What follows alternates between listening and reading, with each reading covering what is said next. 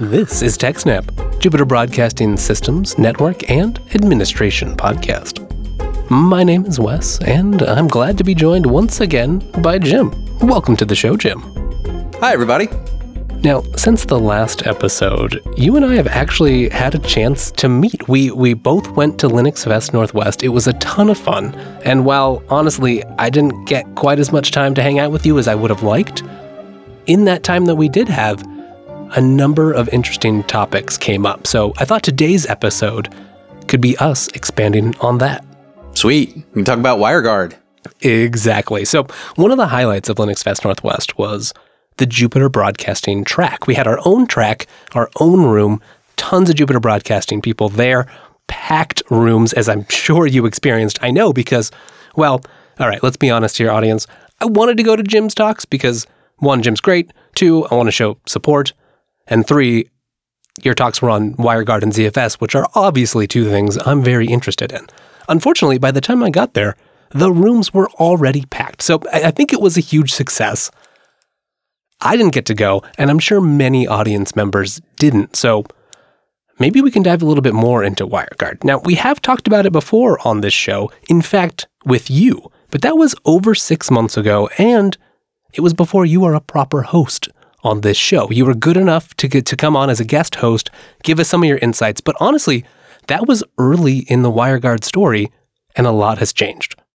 Yeah, uh, it, it was pretty early, and a lot has changed. Um, it, when we uh, when we started talking about it, I was enthusiastic about WireGuard, but it was uh, still a little early in my own adoption process.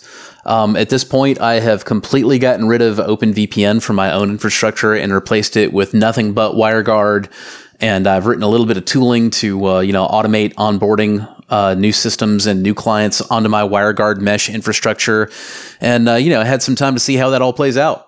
When we first talked about this in episode 390, well, that was that was November 22nd, 2018, and and people were just getting started adopting it. And the, and one of the nice properties about WireGuard, it's super simple, right? Like you're basically defining some some connections between various hosts.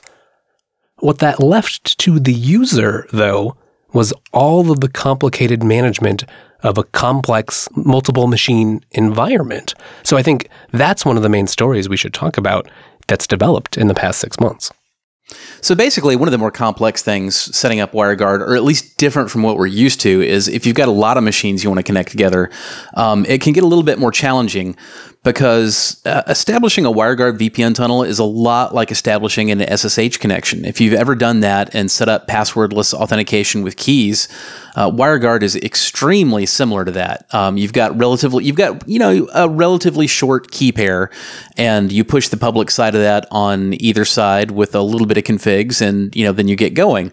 But also like the SSH sessions, it's a single tunnel. Uh, there's not by default, you're not going to have like an entire subnet available. And if you want to figure out how to connect a bunch of machines and have them addressable between one another, then that's the thing that you need to work out on your own.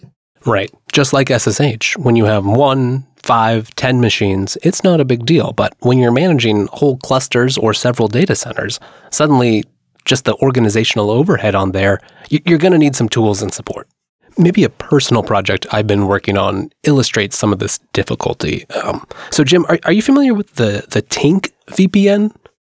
To the extent that I know what it is, that's uh, you know that is one of a fairly long list of VPN-ish type projects that I was like, oh, that looks cool. I should play with that someday, and yeah, never really did. It, it, it's basically a, a, neat, but honestly a, a, bit slow, fully meshed VPN system. Um, so you can set it up on nodes and it, it, it, establishes an overlay network that you can then, you know, subnet and address however you like. And then you've got um, a mesh VPN setup where you can talk to any other node on the network. The nice thing about it is that it will intelligently route if there's, you know, like failures within that, that network. And you may not get that with, with WireGuard, but it's a separate user space thing I have to install. It doesn't get anywhere close to line rate. So I've been working on replacing that setup with WireGuard. The nice part about Tinc is once you got all the keys exchanged, it did the rest. With WireGuard, there's a lot more left to the user. I'm kind of interested to to hear you say that, Wes. Uh, so, what are some of the challenges that you've seen trying to figure out with WireGuard specifically? I had to establish a mental graph of what my network looked like, and with Tinc, as long as they could all communicate together, you know, there's there's obviously the, the usual NAT ICE sort of um, busting that you need to do, but once you got through that, Tinc would establish mutual connections to each other. Now, each server needed to have you know, the, the keys for the other servers it was going to communicate with, of course. But beyond that, the network t- topology would be automatically configured. And with WireGuard, it felt a lot more like um, like an IPsec star sort of configuration, uh, where, where I, I really had to think about each of the links in the chain. And I don't think that was a bad thing, but it was definitely a little bit more involved. Yeah, your topology is generally going to be pretty simple with WireGuard. Um, you know, although again, technically everything is peer to peer and there is no such thing as a server. Uh, in practice, if you, you know, if you want to connect 10 or 20 machines together, you're usually going to have a simple hub topology. You'll have one peer that all of the individual, uh, you know, I hate this. Technically, you say peer to peer, but I'm just going to go ahead and make the call. If you have one machine that's a hub for 20 other machines to talk to one another, and you need that, you know, one in the middle, I'm just going to go ahead and say that's a server. So, um, yeah, it's going to be a simple uh, star or uh, you know hub based topology where all of your clients, you know, out in the periphery talk to this one central client, and when one of your peers out on the edge wants to talk to another one out on the edge, it, it all has to go through that hub in the center. So, uh, you know, I think one of the things that throws a lot of people about WireGuard when they're, you know, coming into it from IPsec VPNs or OpenVPN or what have you, is that since everything is a tunnel, you can set things up in terms of a subnet, sort of, kind of, but you have to realize that it's actually not really. You have a tunnel to your one server machine that is capable of reaching all the other machines, even if they're on the same subnet. There's there's no network address, there's no broadcast address. And when you don't have a network and a broadcast address, that means you can't do DHCP. So everything is going to need to be statically configured in terms of the uh, IP address configuration, and you need to work that part out for yourself. Right. Unlike things like OpenVPN, this is this is a layer three connection only. So just it just suddenly you've got this new layer three extension on your network. You've got to think about like how, how does routing and NAT work on that? Yeah, that's a good point, Wes. Um, it is layer three only. There is no layer two, and you can confirm that for yourself on any machine that you've got a WireGuard interface up and running. If you do an ifconfig or you know an IP show on that interface, you'll see the MAC address is listed as all zeros all the way across, and that tells you for sure we are not looking at a layer two network here. The uh, the flags for ifconfig actually show uh, WG0 up point to point running and no ARP. Yeah, we're, we don't we don't need any ARP here. It's it's it's 2019, and we've got ourselves a very nice layer three VPN. Now, one of the things that that struck me in the past six months, obviously, WireGuard was kind of first targeted at Linux. Um, now, we haven't seen it make it upstream yet, but that has not stopped a proliferation of official and unofficial client implementation. So, well, six months or 10 months ago, you could compile a WireGuard module yourself and, and run it on your Linux box. Now you can install an iPad app.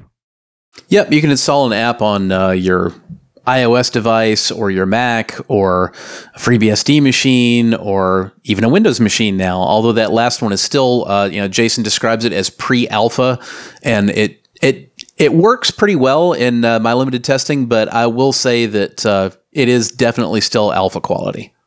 I imagine some of that is because, well, the WireGuard project took off a lot in that implementation because if anyone who's used a lot of, you know, OpenVPN on Windows can tell you, the existing sort of um, what one would call a TUN driver on Linux infrastructure on the Windows side, at least for open source projects, wasn't exactly great. And the WireGuard project didn't want to rely on that sort of shaky infrastructure. So they've been working on implementing a new architecture on Windows, right? Yeah, exactly. Um, what you're referring to with OpenVPN was the OpenTAP interface, and it is a terrible, buggy mess. Um, I can't tell you how much time I've spent, you know, disabling those interfaces, re-enabling those interfaces, deleting them, uh, installing new ones. And uh, you know, hilariously, one of the things that they screw up on the absolute most is for whatever reason they'll just lock up and not actually get uh, you know an address over DHCP. So the very thing that some people are complaining about not having in WireGuard, you know, the DHCP client, it's kind of like, well, it didn't work right in our other VPN options anyway. So I can't really say I miss it. Very well put. You know, actually, behind the scenes, we have a few WireGuard connections set up in the studio, and the mixer, the Linux powered mixer we have, has, a, has actually has an app you can use to connect to it. So when we're remote and broadcasting live, we just fire up our WireGuard VPN, and then we've got an interface that can control all the live production of the show. And it's it's just been rock solid, whether that's on a tablet or a desktop Linux machine. Yeah, it really has been nice. I've been using WireGuard, uh, you know, quite a lot since I, I, first started playing with it. I got it running on uh, my tablet pretty quickly, and uh, I replaced OpenVPN with it, and uh, it's it's just been a joy. Um, you know, I used to really think about when I wanted to start the OpenVPN client on my phone or my tablet because uh, it was a significant power drain. Um, the you know the speed part wasn't usually a problem. You know, over Wi-Fi anyway, whatever, it was fine. But um, man, the power drain was significant. I would go from having, you know, about a day and a half of battery with the usual mixture of, you know, apps and browser and games and just whatever that you do on a phone or a tablet, you know, down to, I mean, I'd, I'd be scraping by for battery by 1 or 2 p.m. And with the WireGuard client up and running, I just don't ever deactivate anymore. WireGuard is just always on on my tablet. I don't notice any speed slowdowns, and uh, I don't have you know any battery complaints at all. I, I can't really say I notice a difference from running naked. That's amazing. I feel at this point we, we we've been talking some some high praise for WireGuard so far. There is one thing that I still find disappointing, and, and we touched on it a bit already. WireGuard is not yet in the Linux kernel what's going on, Jim? Like we've seen some, you know, we've seen Linus Torvalds express his own compliments towards Wire, WireGuard. Many different people have adopted it because it is simple and state of the art. Why don't we have it in a modern Linux kernel yet?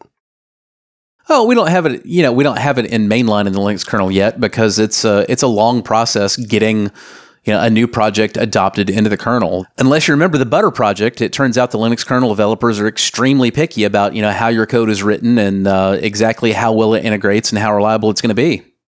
They are acutely aware that once it's merged, it's basically going to be supported forever. Now, of course, legacy subsystems do get dropped from time to time, but most of them hang around. It, it pays to get it right. Now, correct me if I'm wrong, Jim, but I believe some of the hangup is because while WireGuard appears as a very simple, you know, it, it just reuses a lot of the existing sort of network interface structure in the kernel, it did also come with its own rather controversial crypto subsystem. Yeah, it uses something called Zinc that wraps up a lot of its crypto functions. It was the right way to go. Jason didn't succumb to not invented here syndrome and decide to, you know, write his own right from the bare metal uh, applicable to nothing but his own project, Crypto Routines, he incorporated uh, a more basic library called Zinc, and a lot of the uh, a lot of the work that's been going on to get WireGuard ready for inclusion in the kernel is figuring out exactly where the code boundaries are between WireGuard and Zinc, and making sure that Zinc itself is both ready to go in the kernel and will be available in all the ways that it needs to be you know, in order to be the much more available general purpose library that it really is, and not just a crutch for WireGuard. What that says to me is if, if this is done right and it's all successful, not only will we get WireGuard in a future upstream kernel, but there will be a nice new layer of crypto APIs that other future kernel facilities can take advantage of. And really, uh, it's the same sort of simple interface, right? Where you don't have excess choice you just make the right decisions by default. I don't know that I'm really qualified to tell you about, you know, what you can and can't do with Zinc and whether it's possible to use it wrongly. I don't know enough about that library to speak authoritatively on that, but I can say that, you know, getting the modular design right on something like that so that you maintain as as broad a degree of functionality as possible on a basic library rather than making it just something that's only applicable to this one project that's one of the things that's key to get right when you incorporate something in the kernel. And it it's not easy. It it takes work. So, Wes, before we move on from WireGuard, I do want to circle back around to the Windows client real quick because I know people have really been chomping at the bit for that for a while. Um, there's a third party Windows client that has been available for a while. I don't recommend that one in part because it does rely on that OpenTAP adapter, which I really just do not like the cut of that thing's jib. We talked a little bit earlier about how Jason was putting a lot of work into getting the modularity of the design right for implementation in the Linux kernel and drawing a clear boundary between Zinc itself, which exports a lot of cool crypto functions that can be used for a lot of basic things, and WireGuard, which is, you know, more of a complete project that is layered on top of Zinc. Well, he's taken that same kind of careful approach to the Windows client, which again is still, you know, in active development. It's in a pre-alpha state right now, but it is largely working. But the first thing that Jason needed to get right was a workable uh, network interface driver below that thing. We've already talked about how the OpenTAP adapter is basically a, fam- a flaming pile of poo on Windows.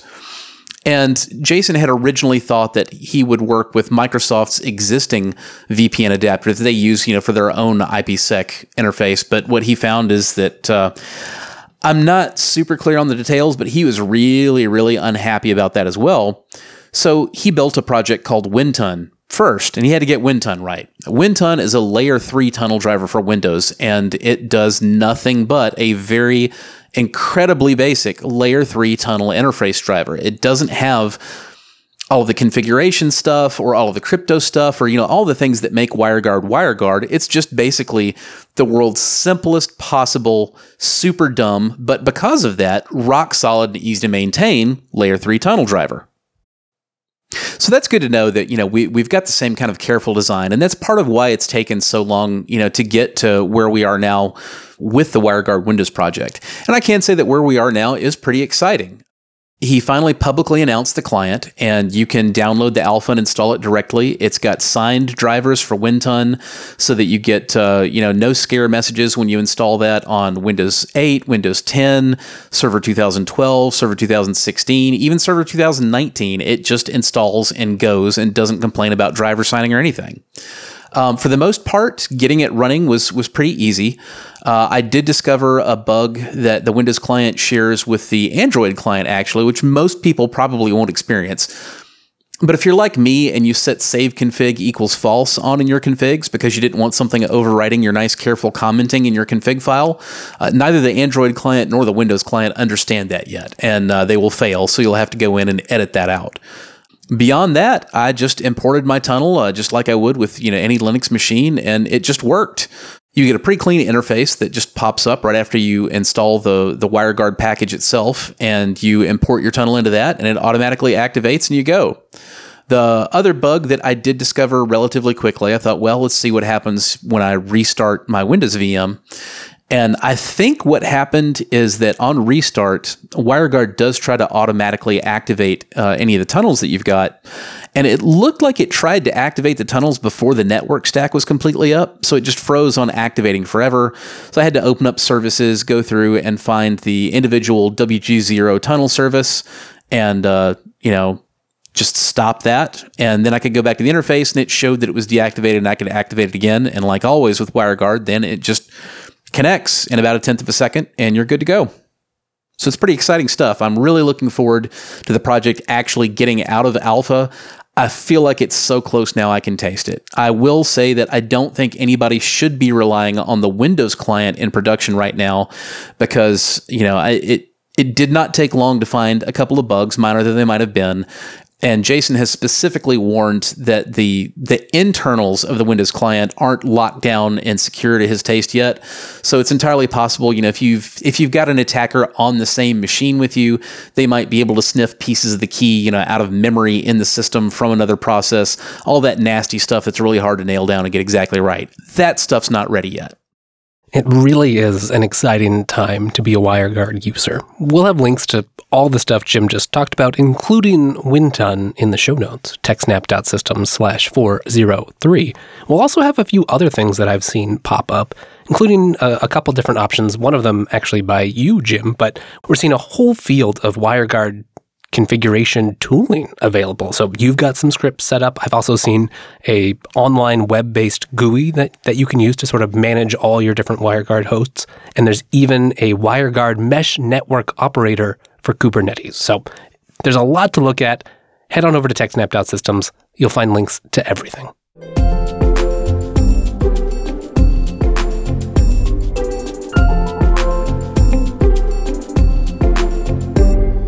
All right, well, that's enough on layer three. Let's jump down a bit and talk about layer two. Well, I didn't make it to your WireGuard talk, Jim. I did stop by afterwards, and I stumbled into a little bit of what I think is uh, maybe a Jim Salter hot take. And, and that's about VLANs. You know, when you start getting a little more advanced in network configurations, you think to yourself, "Oh, VLANs, this is neat. I can I can have these these separate, secure layer 2 networks." Really, it's not quite that simple, is it? No, it's really not. Um, th- this is actually one of my pet peeves, and it's definitely a Jim Salter hot take. It's uh, frequently a very unpopular one because I crap on a lot of the way that a lot of admins set up their networks. You know, I see a lot of these small business and you know even mid-market networks set up that are just they're riddled with VLANs for no apparent reason. You know, you've got your servers on one VLAN over here, and you've got Windows machines on another VLAN there, and your Wi-Fi is maybe on another one. Um, I've I've seen networks with up to ten VLANs on them for no real apparent reason.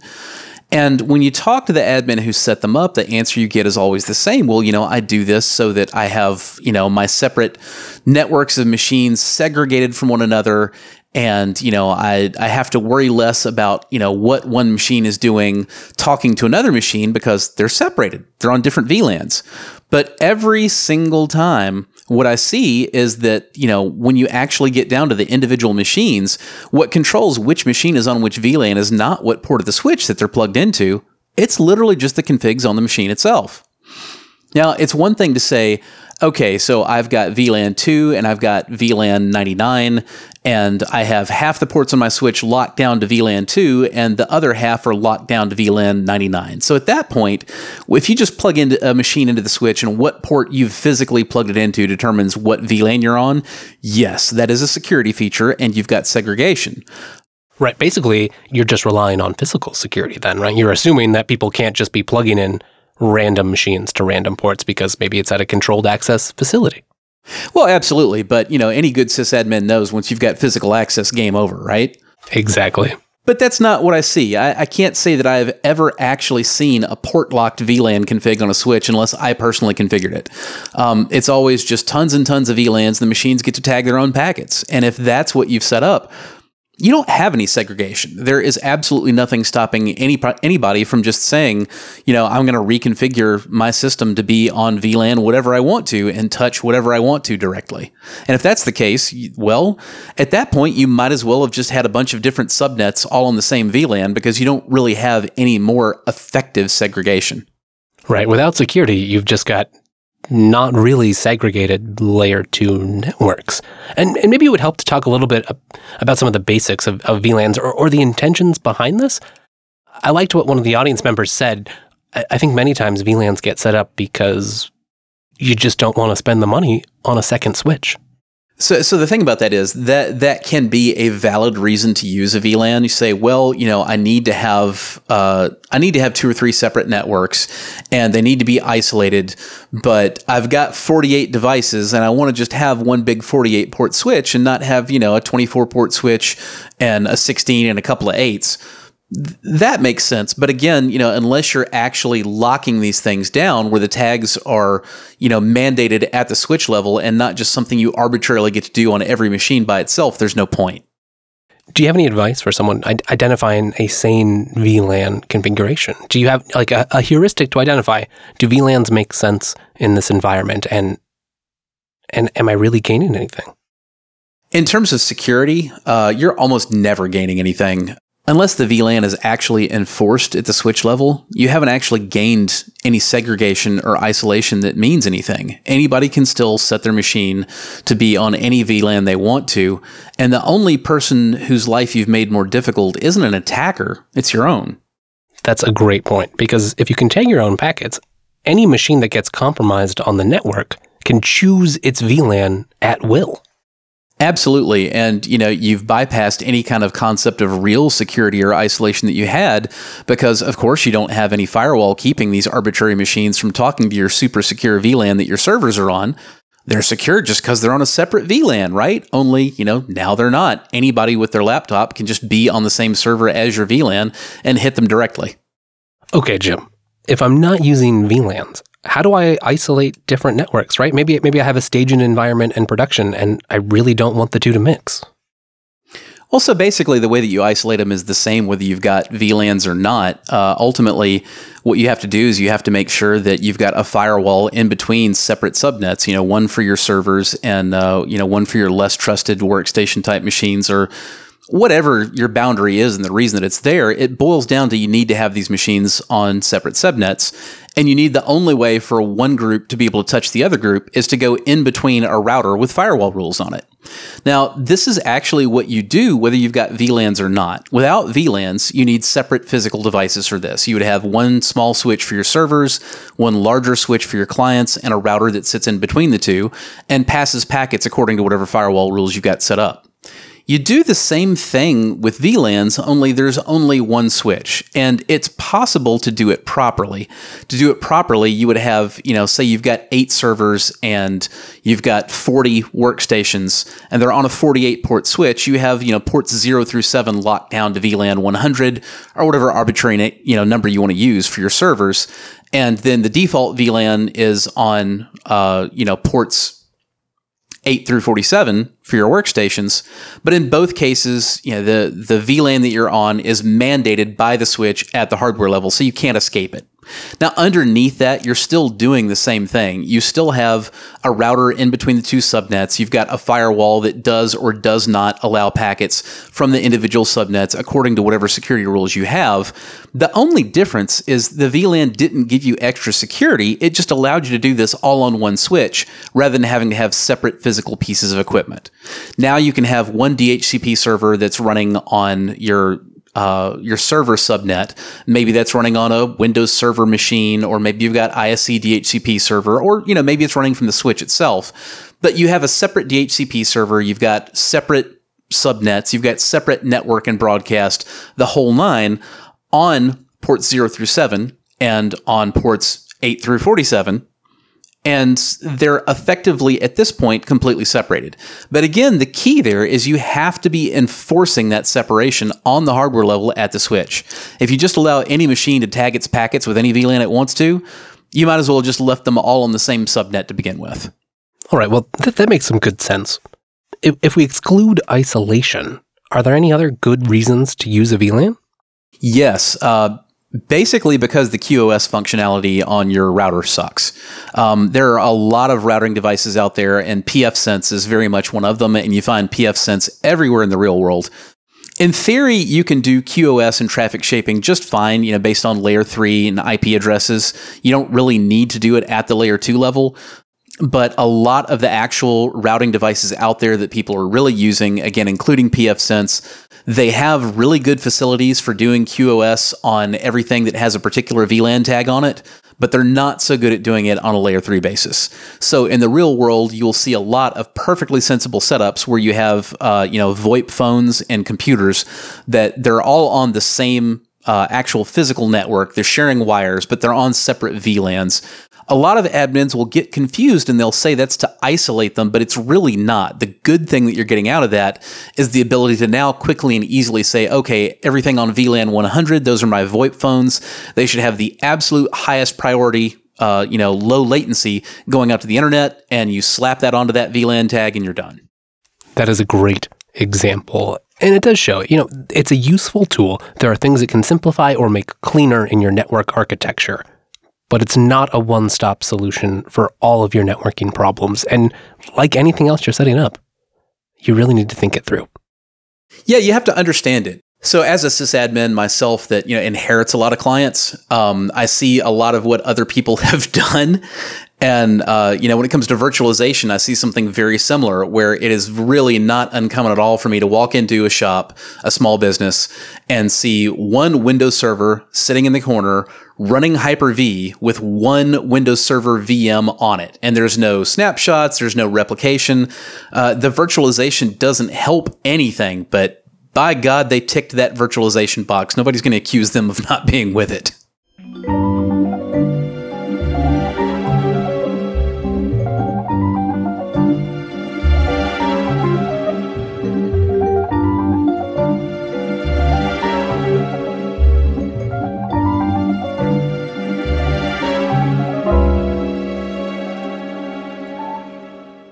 Well, we've got one more hot take for this episode. And honestly, it's something near and dear to my heart. I think there's a bit of a cultural misunderstanding here, and, and sometimes a bit of misplaced shame. What I'm talking about, in plain terms, is high availability. And if you've if you've been in the admin game, it's it's held up to this standard, right? We all want our services to be highly available with no downtime. But really, that's not possible. Or if it is, it requires serious trade offs and consideration. And this is just one more area where you really need to understand what you're talking about and think through the rationale. And, and Jim, I loved your approach on this because at the end of the day, it all comes down to how available do you need your service to be and how much downtime can you tolerate? And you know how much can you how much can you actually spend and how much complexity can you actually properly maintain you know trying to chase this this mythical five nines or you know a, a one just nothing but a one. There's no nines. It's just a one. That's what everybody wants. So if you're not familiar with this game the idea of five nines is you know 0.99999 uh, meaning that your service is up 99.999% of the time. That means that you can only have downtime for a little under five minutes per year. And the big thing that you have to chase in order to achieve this kind of uptime to get high availability is you can't have any single point of failure. And the way that you typically approach that is you say, okay, so I need super high availability. That means that I need to be able to bring things down for maintenance without bringing my service down. So I can't have any single point of failure. So what I do is I set up these two machines, either of which can do the job that I need them to do. And then I introduce a load balancer in between the two that will automatically pick the one that's still up. And so at the end of the day, what you've done is you've taken two machines that might go down, thereby, you know, being a single point of failure, and you've introduced a single point of failure in front of them. That's a great point. Now, there are configurations, right? You can have two load balancers that pass off and, and communicate with each other. But we should underscore that not only does that usually cost hundreds of thousands of dollars, but it is a complicated stateful mechanism being passed between those two, and it is not foolproof. No, it's not. And, you know, Okay, great. So now you have two load balancers, either of which you know, hopefully will work to connect to your service. But how do you choose which one of those you're going to connect through? Because at the end of the day, you're connecting from one computer that needs to just connect to one thing that needs to be up. So what bridges those two load balancers together to the single IP address that you're going to expect? Because if your device is going to connect to any of a number of IP addresses because you're using round robin DNS, well, now all of those have to work all the time or you have downtime. No, to be clear, it's not that having a highly available service is bad. We all use and trust services that operate with considerable uptime. A great example is the traditional phone system, right? It's just not okay if you can't place a phone call, or at least it's a very irritating incident. But not all of us operate nationwide phone systems, and not all of us are Google. What process do you go through, Jim, as you're deciding what's the right level of availability? You know, obviously you need you need backups, you need disaster recovery, maybe you need a active passive setup or a truly highly available active active system. Do you have any helpful tips to sort of decide what's right for you? Well, the biggest helpful tip is, you know, you have to look at your entire application stack. And if the entire application stack wasn't designed for high availability, then the answer is no, you can't have it. You don't want it. And it's not going to work the way that you expect it to. Um, you know, the example that you came up with with the phone system, It's a great example of something that people expect to be up all the time. It's not a great example of a high availability system because it's not a traditional HA system. There's all kinds of single points of failure in the phone system. Uh, you know, you've got the last mile of wire that's going out to your house. You've got the device that it's plugged into. There's there's very little in terms of what HA really means going on in the phone system. What the phone system really is more than anything else is it's relatively simple and it's extremely reliable and well understood and it's managed by engineers who understand it very well and can plan for downtime and have downtime in ways that don't bring the entire system down for everyone. There's two key takeaways from what you just said there, Jim, at least, at least for me. One is you have to plan for downtime because no matter how good you are, it's just going to happen and it's going to be a complicated mess you have to recover from. So the simpler your systems are, the better. The other one is reliability versus availability. And maybe you can expand there.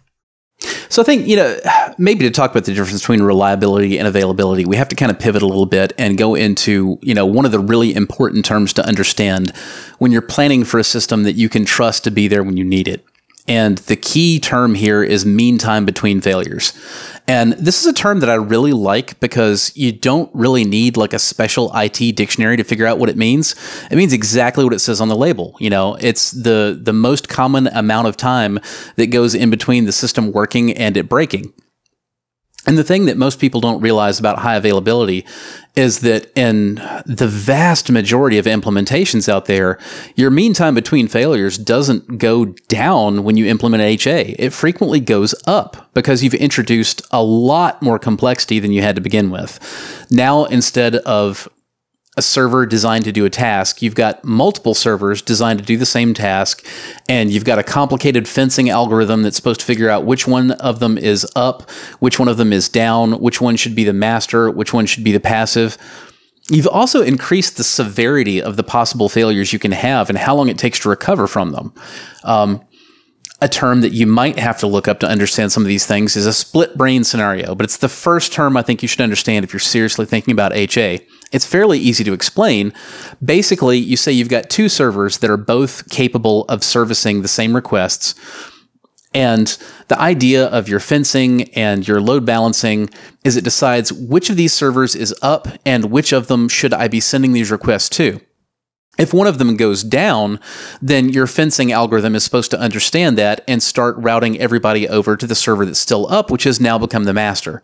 Now, the problem with this setup is it is incredibly likely that you'll have a failure where the fencing doesn't work right and you end up with half of your users actively using and writing new data to and deriving functionality out of one server that thinks it's the master. And the other half of your users are now doing the exact same thing with the second one. But both of those servers think that the other one is down and, you know, they're the only real kid in the room this can take a while for users to figure out what's going on because everything appears to work fine but eventually they notice hey i'm not seeing this data that i did yesterday or you know bob on this side of the room isn't seeing the data that alice put into the system on the other side of the room and that's when they call it in and you figure out oh no we've been operating for a day and a half with half of the office working on one system, half of the office on the other, and there's no good way forward now. I have to manually reconcile all of this data and all of these conflicts in order to go forward, or I have to tell my users, sorry, but the last day and a half of productivity effectively didn't happen. You're gonna have to do it all over again because that's the easiest way to actually get all this stuff together in one place. The downside of, of you know, if HA works, if, if the system, if everything goes according to plan, well, th- that's great. Th- The downside is you get way more complicated failure scenarios. And all too frequently, those failures actually do happen more often just because the system is that much more complicated and it has that many more moving parts in it. You know, it's pretty similar to RAID. Uh, a lot of people think that, well, you know, I have I have RAID for my storage, you know, redundant array of inexpensive disks, so I won't experience failures so frequently. That's actually not the way it works at all. You have failures considerably more frequently with RAID. The idea is that hopefully the failures won't hurt you when they happen. But if you've got an eight bay server with eight disks in it and you've got a striped RAID array running across all those eight disks, you now have eight times the number of possible failures that you can have. You're hoping that none of those failures will bring the rest of the system down with it, but in actual practice, um, it's entirely possible for a disk in a real world storage array to fail in a way that brings the whole thing down until you can pull the offending disk that's locking up the entire SATA or SAS bus. You've also, again, you've introduced a new single point of failure. Now you have a RAID controller of some kind in front of all these things. And if that fails, it's a single point of failure and everything goes down with it. At the end of the day, you really can't get away from single points of failure. You can try to put a single point of failure that has a higher mean time between failures in front of more complex components in your system that are more likely to fail and implement some kind of redundancy between them. But you really, really have to know what you're doing. Uh, you, you can't just slap it all together and expect a good result. Maybe we should take a step back for a second and just define some terms because there's a lot of them being thrown around. High availability, fault tolerance, and disaster recovery. Now, those all have sort of common sense definitions, but maybe you can expand a bit, Jim, and give us a clue as what those really mean in practice. Actually, Wes, you know, instead of talking about high availability versus fault tolerance and disaster recovery, I want to take a step even further back. Let's stop with the IT mumbo jumbo for a second and use business mumbo jumbo instead. There are these terms that I find nowhere near enough sysadmins are familiar with, and they really should be because they really dive down to the heart of the matter. The two terms you should absolutely understand as a sysadmin so that you can talk to those pesky business types to be fair, you may need to explain them to them as well, but it will strike to the heart of what they care about and what you should care about. Those terms are RPO and RTO. RPO is a recovery point objective, and RTO is recovery time objective. And the, what that boils down to is if you have a failure, your recovery point objective states how much data is, is it tolerable for me to lose if I have a system failure of some kind. Now, let's say that you've got a very old school, very traditional system where you have a tape backup that runs automatically every night, and you know you've got a rotation of tapes that you ship in and out. Well, your recovery point objective for this system is going to be within 24 hours because you run that backup once every night, you know, probably at midnight. So the most amount of data you can lose, assuming everything's working fine in your backup system itself, is 23 hours, 59 minutes, and 59 seconds. So now that we understand the recovery point objective, let's talk about recovery time objective. We're going to pick on our same old school, you know, small business with a tape backup that runs automatically every night. We're still going to assume that everything is running correctly on this. Um, your recovery time objective is going to be how long it takes you to actually get the data back onto your system, get everything configured and running again, and be able to get back to business as usual. And your recovery time objective frequently is even more sensitive than your recovery point objective. I can tell you, I've encountered a lot of businesses that could tolerate losing a day worth of data or, you know, even a week worth of data if they had to, and it wouldn't be the end of the world. But when you ask them to be down and not running at all for the same 24 hours as you had in your recovery point objective, now you've got a problem. They need to be able to get back to work. They need to be able to get back to work right now. So that's why your recovery time objective is important. Now, for my own systems, I target a really low time and point objective. I want to have less than an hour on both sides. And my recovery point objective in particular, you know, I want to be able to be back up within five or 10 minutes.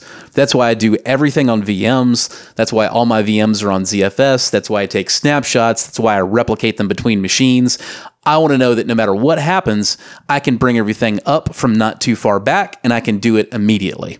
Once you understand your actual RTO and RPO objectives, what you find is that in almost every circumstance, you can satisfy that and without injecting the kind of danger that comes along with high availability, where now you've injected this complexity into your process that can mangle your data even worse than if it had never been there at all. I like how you've drawn the distinction between business terminology and IT terminology because really, one is here to serve the other, right? That's one thing that I think very few sysadmins get right. They don't understand that they're not there for the equipment, they're there for the business, they're there for the mission. And, you know, the the whole IT world has been going super blazing hot for DevOps for years now. And it makes a lot of sense. You know, devs need to be able to talk to the operations side and vice versa. But the thing that nobody really talks about, and they ought to be, is BizOps You know, all these folks on the system administration side, we need to be able to speak the language that the business people know. We need to talk about what it actually takes to keep the business rolling and make sure the business can do what it does, keep the money coming in, and keep our salaries paid. That's right. At the end of the day, if the business doesn't keep going, well, doesn't matter how good our systems are. No, it does not. Well, that's probably plenty of hot takes for this episode, but if you'd like to catch a little bit more of Jim, we've got some recordings of his talks at LinuxFest Northwest up on the Jupiter Broadcasting GitHub. Just head on over to techsnap.system slash 403 to find that and all the other links for this show. If you're at all interested in Linux or security or anything in between, you might also like our upcoming security study group, Command Line Threat Hunting with Tony Lambert. This is a great little introduction into understanding the various threat vectors on a common Linux system. So if you've ever wondered to yourself, how do I know if I'm infected and what do I do? This is the study group for you. It's taking place Tuesday, May 14th at 5:30 p.m. PST. If you'd like to register or find out more, just head on over to meetup.com slash Jupiter Broadcasting. And finally, if you'd like just a little bit more Jim, you should really check out his recent article over at Ars, which is all about quantum key distribution. If you're not familiar, well, just go check it out anyway, because this is one of the best breakdowns and introductions to quantum computing and quantum cryptography I've seen in years. So great work, Jim, and audience, do check it out. Wes, all the talks on the Jupiter Broadcast channel were recorded at LinuxFest Northwest, weren't they? Including yours. Absolutely. I had a talk about Lambda calculus and another about Linux audio production. You can find all of that over at our GitHub. If you'd like to send us feedback, head on over to techsnap.system slash contact.